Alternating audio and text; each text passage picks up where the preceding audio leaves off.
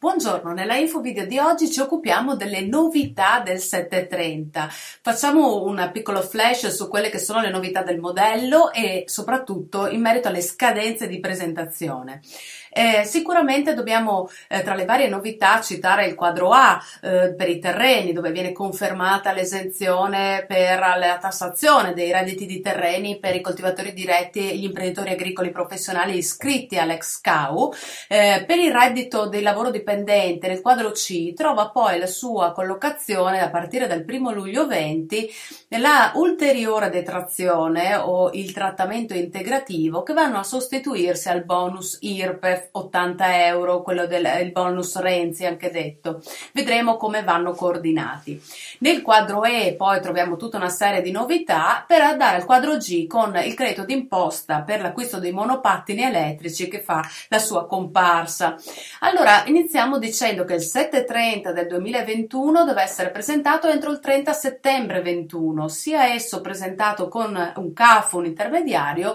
o attraverso eh, la precompilata eh, tra l'altro precompilata che accedi, eh, a cui si può fare l'accesso tramite SPID, carta nazionale dei servizi eh, se attivata, eh, carta elettronica, carta d'identità elettronica o eh, tramite le credenziali dispositive rilasciate dall'INPS, eh, ma a decorrere dal 30 aprile 21 l'agenzia non comunica più il PIN per l'accesso. Ora, eh, per quanto riguarda poi la presentazione del 730-2021, sappiamo che il termine di presentazione ultimo è il 30 settembre, ma se sono un professionista, un CAF, e la documentazione mi viene consegnata entro il 31 maggio, io entro il 15 giugno devo presentare il modello. Eh, entro il 20 giugno eh, mi presentano la documentazione, quindi il contribuente viene dal 1 al 20 giugno a portarmi le carte, ecco, entro il 29 giugno devo inviare il modello modello. Se viene dal 21 giugno al 15 luglio, io entro il 23 luglio, devo presentarlo. Se eh, dal 16 luglio al 31 agosto si presenta, entro il 15 settembre invio il modello e consegno la documentazione, la, la copia del modello. Se dal 1 al 30 settembre vi vengono presentate le carte, il 30 settembre devo inviare il modello. Ecco, quindi entro le stesse date va anche presentata una copia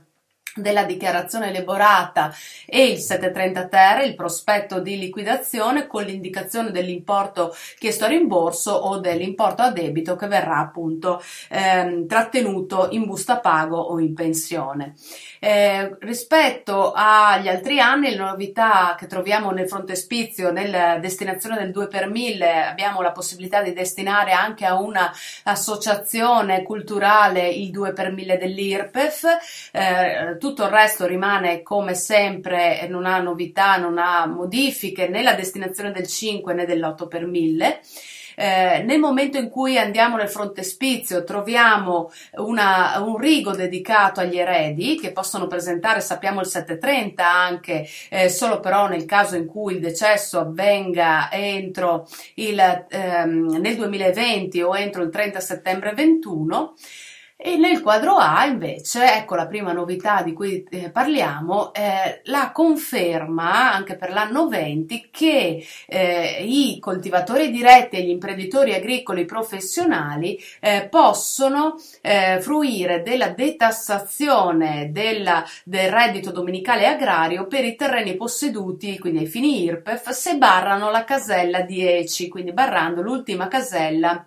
della, eh, del quadro del rigo A, del quadro A, eh, la colonna 10. Eh, naturalmente devono essere iscritti alla previdenza agricola in qualità di coltivatori diretti, eh, i familiari eh, coadiuvanti che appunto in modo attivo partecipano all'impresa familiare, anch'essi hanno l'agevolazione, però devono appartenere anche allo stesso nucleo familiare eh, del coltivatore diretto IAP.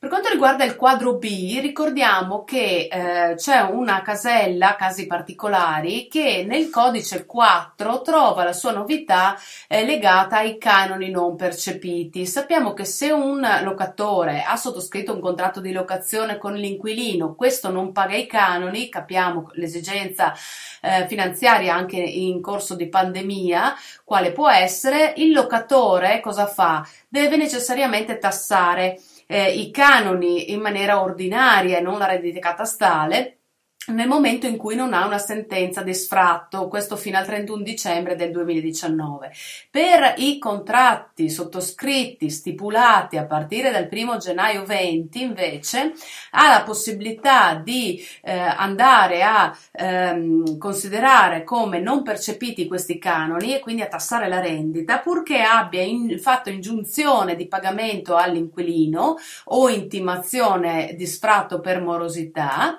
eh, e quindi si tratti appunto di immobili abitativi, indica nella casella case particolari col codice 4 la casistica e può non tassare, tassare solo la rendita catastale in luogo del canone.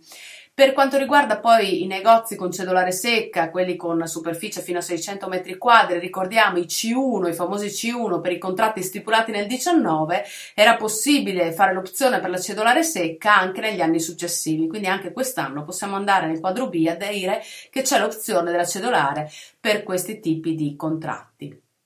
Novità nel quadro C, I lavoratori, i lavoratori, impatriati hanno diversi gradi di eh, detassazione a seconda di quando ritrasferiscono la propria residenza in Italia. Poniamo il caso che un, abbiamo un cliente, che, eh, un contribuente che rientra in Italia dall'estero prima del 29 aprile 19 avrà una detassazione per 5 periodi di imposta per il 50%. Se rientra tra il 30 aprile 19 e il 2 luglio 19 la detassazione sale al 70% dal 19 al 23, 5 periodi. Se addirittura torna tra il 3 luglio 19 e il 31 12 del 2020, la detassazione arriva al 70, dal, eh, però per 5 periodi di imposta non dal 19 ma dal 2020 al 2024. Tutte queste casistiche trovano nella casella casi particolari del quadro C la loro collocazione con diversi codici, quindi codice 4 nel primo caso, il codice 6 nel secondo caso caso che abbiamo citato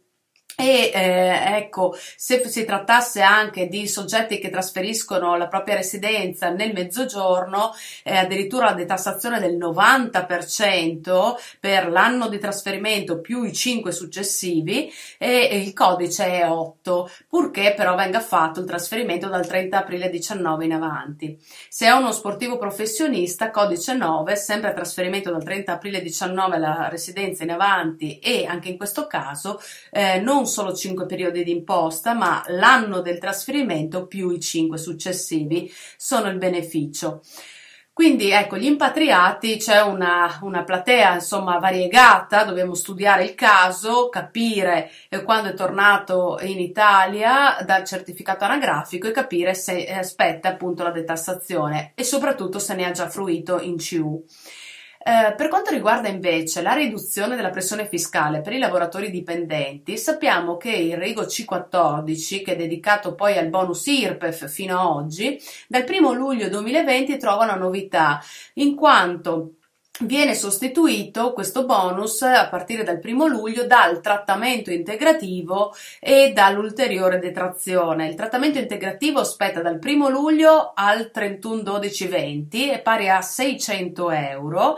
perché? Perché pari a 1200 annui, prorata temporis dal primo luglio sono 600 euro e spetta non a tutti però, ma solo a coloro che hanno un reddito che eh, non supera i 28.000 euro, un reddito complessivo non superiore ai 28.000. L'ulteriore detrazione spetta anch'essa dal primo luglio al 31 12 20 e eh, la detrazione è sempre pari a 600 euro in corrispondenza di un reddito complessivo di 28.000 euro.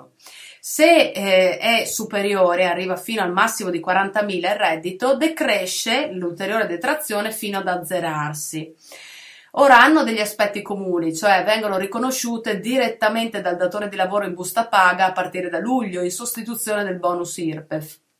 però eh, hanno e hanno anche come eh, comune, punto comune, il fatto che alla formazione del reddito complessivo concorre la quota di reddito esente da imposte sui redditi prevista per i ricercatori, i docenti universitari e per gli impatriati.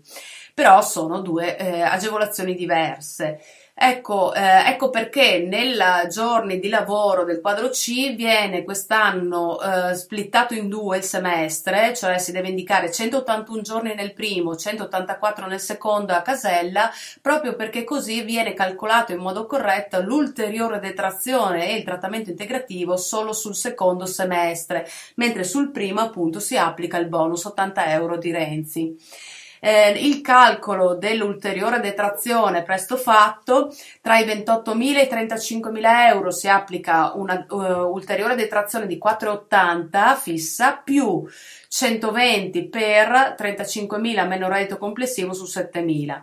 Tra i 35.000 e i 40.000 si applica 4,80 rapportati al rapporto tra la differenza di 40.000 e reddito complessivo e i 5.000. Quindi comunque ecco un calcolo che verrà fatto nel quadro C.